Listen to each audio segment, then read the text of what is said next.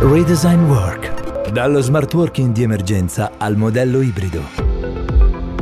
Quinta puntata di Redesign Work. Io sono Tommaso Rossini, faccio l'imprenditore e insieme all'amica e collega Tiziana Poglio, consulente aziendale esperta in tematiche di smart working, conduco questa serie che racconta come sta cambiando il mondo del lavoro. Ciao Tiziana, ben ritrovata. Ciao Tommaso. Allora, nell'ultima puntata si è parlato molto di sviluppo urbano, di come cambiano le città in rapporto al lavoro che cambia, che poi è l'argomento principe del nostro podcast, cioè le dinamiche nuove che stanno nascendo, per esempio il concetto della città in 15 minuti, concetto sfidante anche per Milano, le città ciambella, le donut city che includono le periferie con dei modelli innovativi, oppure ancora la rinascita o il tentativo di rinascita dei, dei borghi italiani al di fuori delle grandi città. In questo episodio in realtà vorremmo cambiare prospettiva passando dal macro al micro, quindi parlare di come invece cambia lo spazio all'interno di case e uffici, cioè quindi quali sono le, le, tendenze nell'ambito della creazione dei nuovi uffici, delle nuove case e come queste si inseriscono nella riprogettazione complessiva della città.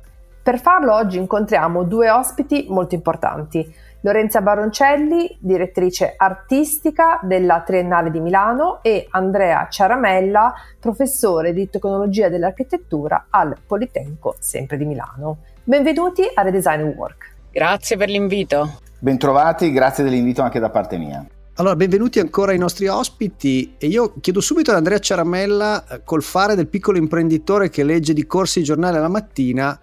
cosa sta succedendo sui costi delle case? Cioè, qualche volta eh, leggendo il giornale sembra che il mercato stia crollando, in qualche altro caso, soprattutto nelle grandi città, il mercato cresce. Ma cosa sta succedendo? Secondo te queste dinamiche in, in, che modo si legano al lavoro che cambia? Oppure semplicemente sono degli strascichi del, della grande crisi del Covid e dei contraccolpi che la società tutta sta accumulando? O tutte e due?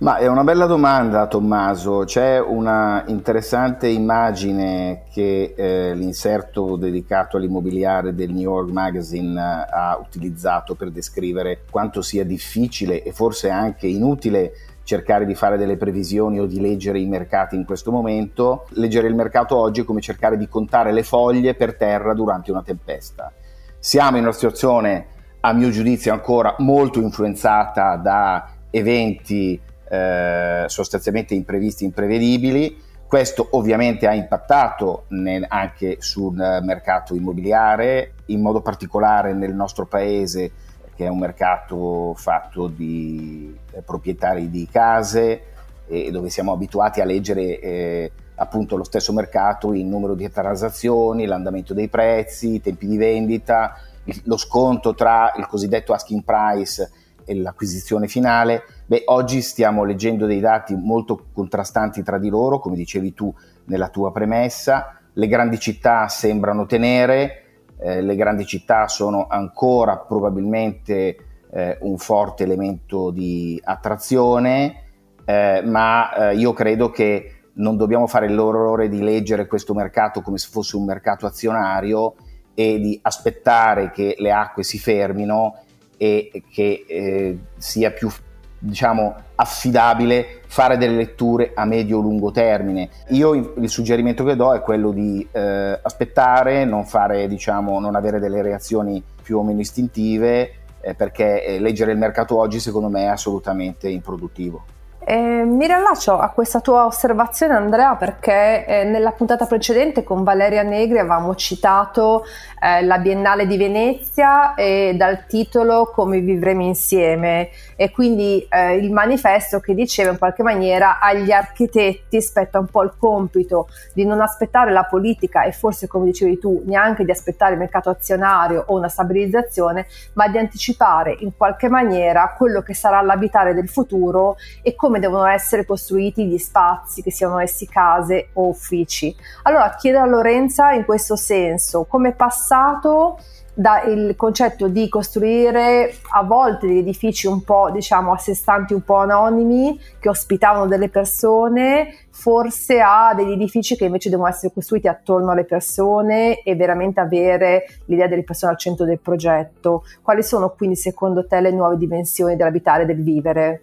Allora, eh, grazie, grazie, della domanda Tiziana, eh, ovviamente è una domanda che qui è molto, molto complessa, per cui le risposte sono molteplici. Eh, sicuramente, come ben avete evidenziato voi, la trasformazione del modo di lavorare impatterà in maniera determinante nel modo in cui viviamo le città. Prima di tutto credo che il Covid non abbia uh, immesso all'interno delle, delle dinamiche che viviamo eh, delle cose estremamente nuove, delle grandi rivoluzioni, credo che semplicemente abbia accelerato dei processi che erano già in atto e questo del lavoro sicuramente è uno degli elementi verso cui non torneremo mai più indietro. Eh, sicuramente questo implica un ripensamento del modo di vivere la casa, di, di vivere la nostra quotidianità e di conseguenza anche il modo eh, di vivere il nostro il quartiere in cui abitiamo e anche il modo in cui ci spostiamo all'interno eh, della città. Eh, permettimi però di dire che non concordo tantissimo sul fatto che l'architettura deve eh, potersi immaginare dei futuri diversi. Probabilmente uno dei grandi errori eh, che, cioè, che, che, abbiamo visto nella costruzione delle città anni 70, 80, 90 è proprio diciamo, la distanza tra politica e architettura. Sebbene l'architettura avesse immaginato un certo modo di vivere e convivere all'interno di, degli spazi della città, la politica poi non ha portato le, le, diciamo, i servizi necessari a soddisfarla e quindi abbiamo creato in qualche modo dei mostri nelle nostre città italiane che sono le periferie. Quello che oggi secondo me significa in particolare la città dei 15 15 minuti è qualcosa che è rivolto al pubblico più che al privato, cioè eh, il privato, i negozi, le attività commerciali si sono differenziate anche in base eh, in, in, una forma abbastanza spontanea. Il problema è che il pubblico non è riuscito a colmare questa necessità di, di portare tutti i servizi a una distanza diciamo breve con, con, il cittadino. Adesso abbiamo una grandissima occasione che è quella delle risorse che arriveranno con il Recovery Fund e sicuramente sarebbe interessante diciamo, invece fare una riflessione collettiva. Andrea, Ecco, Lorenza ha toccato i temi alti, rapporto anche tra politica e architettura che mi sembra molto interessante e anche sfidante, visto quello che c'è davanti a noi in termini di opportunità di cambiamento. Ecco, però io ti, ti voglio tirare metaforicamente una secchiata d'acqua, abbassando molto il livello dell'analisi per poi rielevarlo e, e vorrei partire dal fatto che da quando è arrivato il Covid noi di colpo ci siamo trovati a casa, o meglio, ci siamo trovati l'ufficio a casa e siamo veramente entrati no, con l'operatività quotidiana nelle, nelle, case altrui. Ecco, secondo te, provando ad astrarre ehm, questa fotografia che è già vecchia per certi aspetti perché le persone si stanno riorganizzando e si sono riorganizzate a casa, ecco, secondo te quali sono i trend più importanti all'interno di, questo, di questa riorganizzazione privata eh, scelta dal singolo, dal singolo proprietario o inquilino di casa? E, e secondo te come saranno le case di domani? Ma ehm, se noi guardiamo, oggi ci sono molte ricerche che eh, ci dicono mh, mm, mh, mm, le, le, persone che sono alla ricerca della casa che parole chiave usano e quindi che cosa stanno guardando con particolare attenzione. Beh, allora, zona, la zona giorno sicuramente arricchita con uh, zona studio, zona lavoro, quindi emerge con forza l'esigenza di potersi ritagliare uno spazio dedicato al lavoro nella zona living, la possibilità di avere degli spazi eh, riconfigurabili o modulabili. Eh, è cresciuta tantissimo la richiesta dei tagli più alti, più, più grandi, scusate, quindi diciamo, pensate che in una città come Milano o come Roma eh, nel 2019 il 30% delle compravendite riguardava case piccolissime, monolocali. Oggi il monolocale praticamente non lo cerca più nessuno è cresciuto molto la domanda di giardini e terrazzi. Ovviamente tutto questo si deve sposare poi col potere d'acquisto delle persone, perché eh, ovviamente io posso avere dei desideri, o posso avere degli obiettivi e mi scontro con la dura realtà, un po' come la secchiata d'acqua, che è l'immagine che tu hai utilizzato nell'introdurre diciamo, questo tema. Non a caso, credo, oggi molti operatori importanti stanno ripensando alla residenza anche come opportunità di locazione. Cioè noi abbiamo avuto per molti anni operatori istituzionali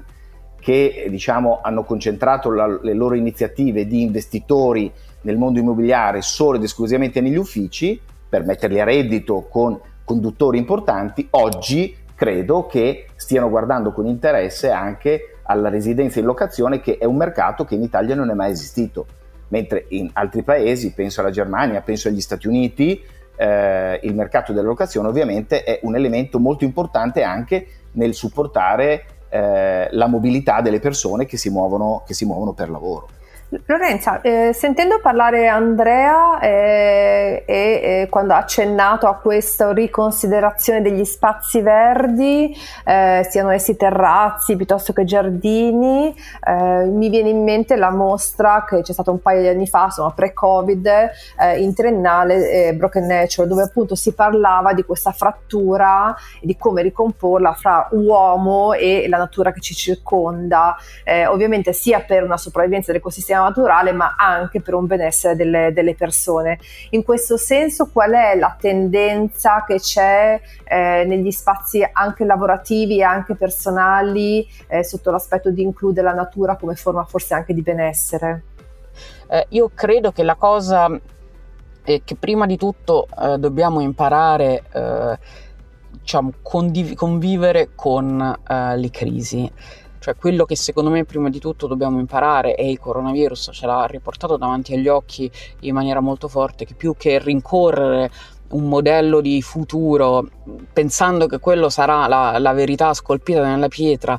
cercando di rincorrere un progetto che sarà possibile realizzarlo solo nei prossimi vent'anni, la cosa che prima di tutto dobbiamo fare è dotare le nostre città eh, di una grandissima flessibilità. Diciamo, la vera cosa che abbiamo capito è che noi non sappiamo non sappiamo più prevedere quello che potrà, eh, che potrà accadere. Uno dei temi eh, rispetto a questa necessità di flessibilità su cui ci dobbiamo eh, interrogare profondamente, su cui l'architettura in questo senso si deve interrogare profondamente, la, sono i materiali con cui noi eh, costruiamo nostra, i nostri edifici. E in questo io mm, diciamo, sottolineo forse la grande differenza che si è vista tra, durante il Covid tra Roma e Milano. Eh, Roma paradossalmente è una città che è diciamo, immobile da almeno 10-20 anni, eh, però suo, il suo tessuto eh, edilizio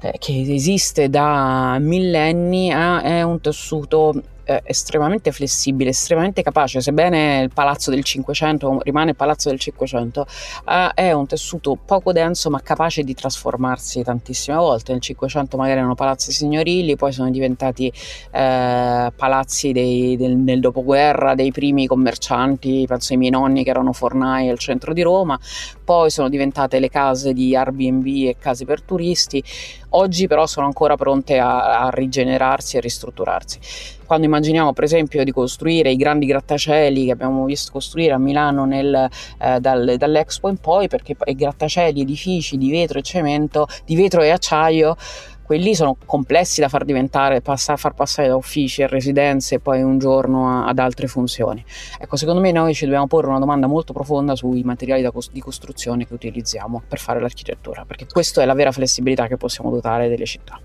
Lorenza, provo, provo, a mettere insieme alcuni punti che hai, devo dire, magistralmente toccato nel tuo intervento e, e, provo a farti fare una riflessione sulla tecnologia. I punti sono, e peraltro il primo secondo me è quello più forte, lo condivido molto, la convivenza con le crisi, il tema della trasformazione e della sostenibilità della medesima che è connesso poi al tema dei materiali, che è quest'ultimo che hai citato. Ecco, secondo te ehm, la tecnologia può diventare anche uno strumento di coesione oppure rimarrà come, come è stato in parte anche nel Covid in realtà un elemento di freddezza e di distacco, insomma distacco fisico, le video call, le videochiamate che ci hanno privato del contatto umano. Ma allora, assolutamente sì, credo che eh, la tecnologia sia un, un fattore diciamo, inevitabilmente positivo, nel senso che io poi insomma credo nella scienza, credo nel progresso, credo che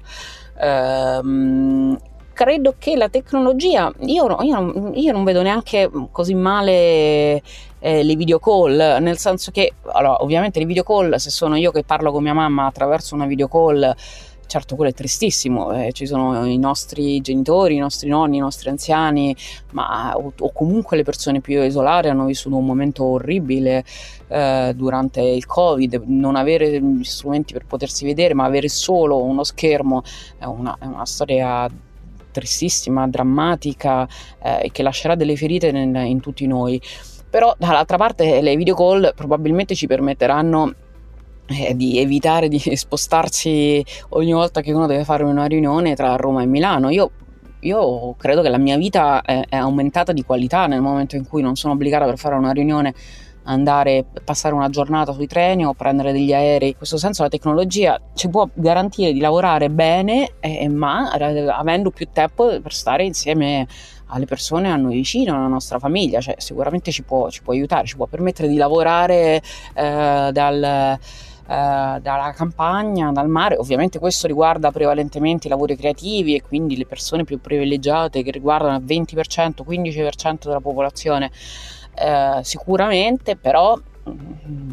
diciamo, a, a, cascata porterà un, porta un benessere, benessere, per tutti, ma pensa solo alla telemedicina, quello che può fare eh, per monitorare i nostri anziani che magari non, non possono andare a farsi visitare. Io sono credo che, infatti, credo che la, diciamo, la, rivoluzione tecnologica che noi stiamo vivendo non è che l'ha portata il Covid ci ha obbligato il Covid a viverla, ma era una cosa che era già in atto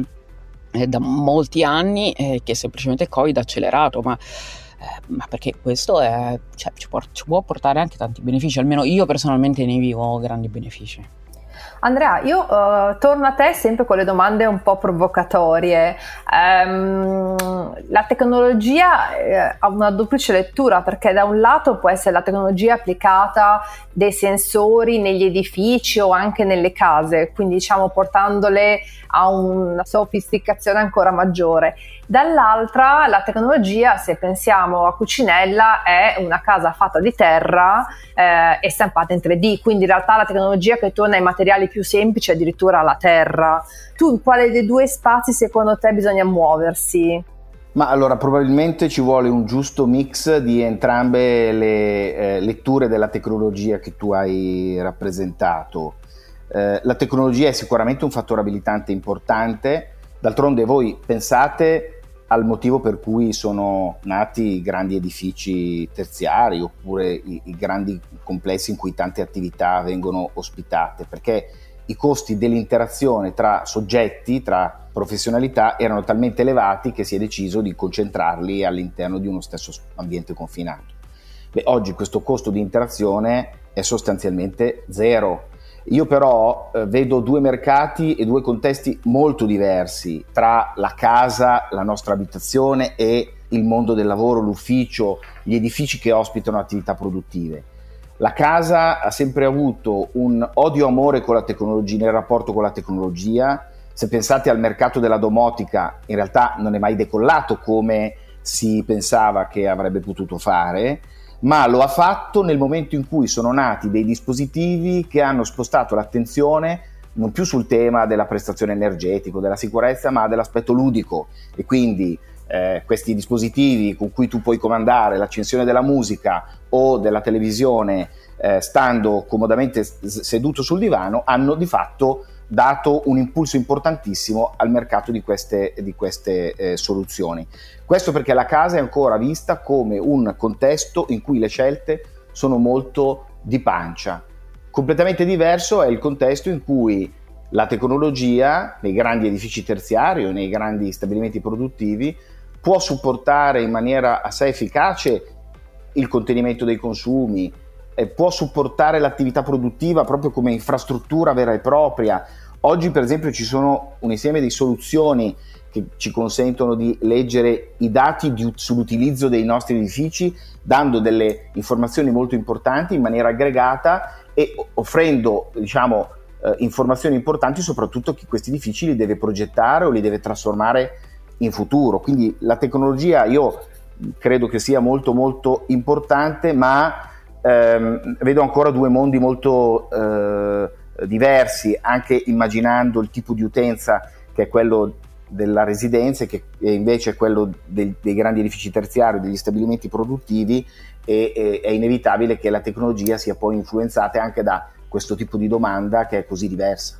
Ok, posso fare una battuta io sulla coesione? Perché la, la verità è che non è che ci avete risposto, sarò un po' provocatorio, non è che, non è che mi avete risposto eh, sulla coesione, cioè avete dato tutta una serie di, di, di, di, punti di vista interessanti, però il fatto che la tecnologia e il digitale insomma ci renda più o meno coesi, non tanto. Ma se Tommaso vuole che rispondiamo io, io, io penso di sì comunque alla coesione, eh. mm. cioè era questo che cercavo mm. di dire, però forse cioè, non l'ho... È forse era, era, era, sottinteso, in effetti forse era sottinteso. Eh, poi scusa allora, Tommaso, magari... dobbiamo, dobbiamo, dire anche questo, allora, la, la eh, tecnologia poi ha, un, ha, una, ha, una, è un'accezione così ampia, e come avete giustamente detto voi, c'è dentro un po' di tutto. Allora, se eh, come dire, la, la, tecnologia deve supportare questa, eh, questo lavoro nom- nomadico o ubiquo che in qualche modo probabilmente sarà il nostro futuro, allora, in Italia il 30% dei nostri concittadini non ha accesso alla banda larga. Allora, in questo modo la, la, la possibilità di avere una banda importante in tutto il paese, oggi è un'infrastruttura a mio giudizio importante tanto quanto l'alta velocità, con cui giustamente l'architetto Baroncelli diceva io a questo punto evito di stare sui treni. La banda larga è una priorità. Servizi e infrastrutture immateriali oggi devono essere al primo punto dell'agenda di qualunque scelta politica, perché sennò questa coesione diventa molto molto difficile. Verissimo. Concordo pienamente. Verissimo, io aggiungo una nota prosaica da piccolo imprenditore, eh, ma è, è, un pochino, credo, il mio contributo a questo podcast. Allora, io sento di più e meglio i collaboratori che, che non sono localizzati nel, nella sede principale dell'azienda e li sento di più e meglio grazie al, al digitale, grazie alla tecnologia. Quindi secondo me se si guarda il bicchiere mezzo pieno la coesione aumenta, ovviamente poi se, se ben gestita. Eh, dopodiché sta eh, da un lato eh, ai vertici del privato e forse dall'altro anche ai vertici del pubblico di gestire no, le, le, le, comunicazioni e le interazioni in modo tale che la coesione sia nei fatti e che la tecnologia non sia solamente invece un isolamento. Quindi io, io sono assolutamente positivo, credo anche che la puntata che stiamo registrando oggi, eh, noi quattro siamo in, in quattro posti diversi e se non ci fosse questa piattaforma che ci consente di registrare probabilmente la puntata non l'avremmo fatta e quindi penso che anche questo sia, sia da sottolineare. Ecco Andrea um, andando, provando a guardare avanti eh, magari anche molto avanti mh, mm, secondo te visti i cambiamenti in atto ne hai citati tanti hai già, hai già articolato molti pensieri quindi non, non voglio tornare su cose che hai già detto ma secondo te un, un possibile identikit di un ufficio dei sogni, che, che identikit sarebbe? Che, ehm, che spazi, su, su, che spazi bisogna puntare di più e su cosa eh, i datori di lavoro, gli imprenditori, i manager, quando riprogettano le loro sedie, probabilmente ce ne sono tanti anche che ci ascoltano, che sono in questa fase, cosa devono, cosa devono fare, a cosa devono pensare? Guarda Tommaso, è una domanda eh, complessa. L'architetto Baroncelli prima ha citato eh, il fatto che dobbiamo abituarci sostanzialmente a convivere con il cambiamento, condivido pienamente. Io credo che anche per quanto riguarda gli edifici che ospitano gli uffici, noi da oggi affrontiamo almeno due anni di sperimentazione in cui dovremo fare delle prove, probabilmente disfare alcune soluzioni e provarne delle altre. È molto difficile perché le aziende non sono tutte uguali, le esigenze delle persone che lavorano non sono tutte uguali sicuramente gli edifici devono essere in grado di riconfigurarsi con notevole flessibilità. Io immagino anche a una mixité funzionale diversa da quella che abbiamo visto fino ad oggi, quindi per esempio edifici per uffici che ospitano delle foresterie, che ospitano degli spazi commerciali o che ospitano degli spazi dedicati ai servizi per il cittadino. Penso a edifici che ospitano una, dot, una, diciamo una quota di servizi anche di tipo immateriale importante. Penso a edifici che eh, siano in grado di dare alle persone la sensazione di poter vivere in una condizione di benessere, perché un altro aspetto che questa crisi pandemica che abbiamo vissuto e stiamo vivendo ancora eh, ha eh, messo in, in, in, evidenza è che le persone sono tornate ad avere una, un'attenzione sul tema del benessere, del, del comfort e anche diciamo della sicurezza personale, intesa come sicurezza riferita alla propria salute, che per anni avevamo un po' abbandonato dandola per scontata. Quindi è molto complicato tradurre in progetto con una formula quello che eh, tu mi stai sollecitando a fare. Penso a sicuramente, tu mi dici come sarà il futuro, l'ufficio del futuro, a mio giudizio sarà un ufficio in cui bisognerà sperimentare molto e probabilmente correggere anche degli errori. Interessante questo punto, eh, credo ci siano molti trend in atto anche nelle aziende piccole, mm, cito solo che nella mia molto semplicemente stiamo facendo per due sulle sale riunioni perché quando le persone tornano in azienda e ci vengono di meno hanno, hanno un disperato bisogno di, di lavorare in, team, in gruppo e bisogna dargli degli spazi, questo è solo una, una goccia nel mare ma è solo per testimoniare come anche nelle realtà piccole ci sia molto movimento. Ecco, invece Andrea, ancora su, su, questi, eh, su queste prospettive a, a medio termine, ecco, le case Eh, le case private chiaramente eh, cambieranno, lo, lo, hai detto, l'ha detto anche, anche Lorenza prima, ehm, anche in modo significativo, però chiaramente le leve che il privato cittadino ha per farle cambiare sono meno forti di quelle che manager e imprenditori possono avere. Ecco, in questo senso, e la domanda vorrei farla ad entrambi, se, se volete fare una battuta entrambi, eh, in questo senso mh, il, il, lavoro diffuso, lo smart working, è a tutti gli effetti un qualcosa che livella la società oppure in realtà è un, diciamo, un esperimento che crea delle, delle, perniciosissime fratture verticali sulla medesima e che discrimina insomma, tra chi ha già oggi a T con zero degli spazi importanti in cui muoversi e riadattarsi e chi invece non ce li ha. Secondo voi? Sicuramente eh, diciamo il, questo momento eh, ha accentuato e sta accentuando le differenze tra eh, chi ha di più e chi ha di meno, questo è indubbio e questo sicuramente, e per questo prima parlavo di bene comune, diciamo, c'è sicuramente un tema di redistribuzione eh, della, della, ricchezza e si porrà in maniera seria e va affrontata con attenzione e intelligenza perché altrimenti ci troveremo una bomba a mano. Credo però anche allo stesso tempo eh, che eh, eh, questo lavoro diffuso può essere grande, una grande opportunità per, per, l'Italia e tutto il sud dell'Europa. Eh, noi siamo il, il, paese, il bel paese pieno di monumenti dove si vive bene, dopo, dove la qualità della vita che è stata rimessa eh, diciamo, al centro eh, da, dal, da, dopo il Covid eh, è garantita in qualunque ambito, dove abbiamo una profonda cultura di, anche di food, di eh, ambiente, di biodiversità, di mm, storia eh, e quindi siamo veramente il, diciamo, noi secondo me l'Italia si dovrebbe giocare un po' un ruolo di leader, fare un'operazione grandissima, importante di marketing ponendosi come la città per fare il lockdown, cioè la città dove tutti eh, possono venire a vivere e poi prendere un aereo una volta a settimana e tornare a Monaco o a Parigi a fare le loro riunioni. Ovviamente per fare questo, torniamo al discorso che faceva il professor Ciaramella prima, è necessario che tutto il territorio italiano sia dotato di una perfetta rete infrastrutturale e tecnologica perché altrimenti non lo possiamo fare ma se riusciamo a raggiungere questo obiettivo noi veramente questo potrebbe essere veramente una nuova era dell'Europa dove il traino eh, sono i paesi del sud, del sud dell'Europa e l'Italia potrebbe essere una protagonista in questo senso. Sì, io sono allineato, oggi credo che prevalgano, o fino ad oggi abbiano prevalso diciamo, le fratture, però eh, sicuramente è chiaro a tutti che i temi eh, da porre all'ordine del giorno eh, delle, delle, prossime riunioni in cui si deciderà come trasformare queste fratture in, in coesione e opportunità siano molto chiari e siano eh, in qualche modo stati messi in evidenza anche dall'architetto Baroncelli adesso. Quindi voglio essere ottimista non so quanto l'Italia riuscirà a, a porsi, come dire, ad essere un, un, paese attrattivo in uno scenario dove possiamo pensare di ospitare lavoratori che possono fare tappa da noi eh, lavorando in Germania o in Francia, però sicuramente ci giochiamo delle opportunità che probabilmente saranno irripetibili, quindi o lavoriamo in questa direzione oppure rischiamo di leccarci le ferite per i prossimi 15 anni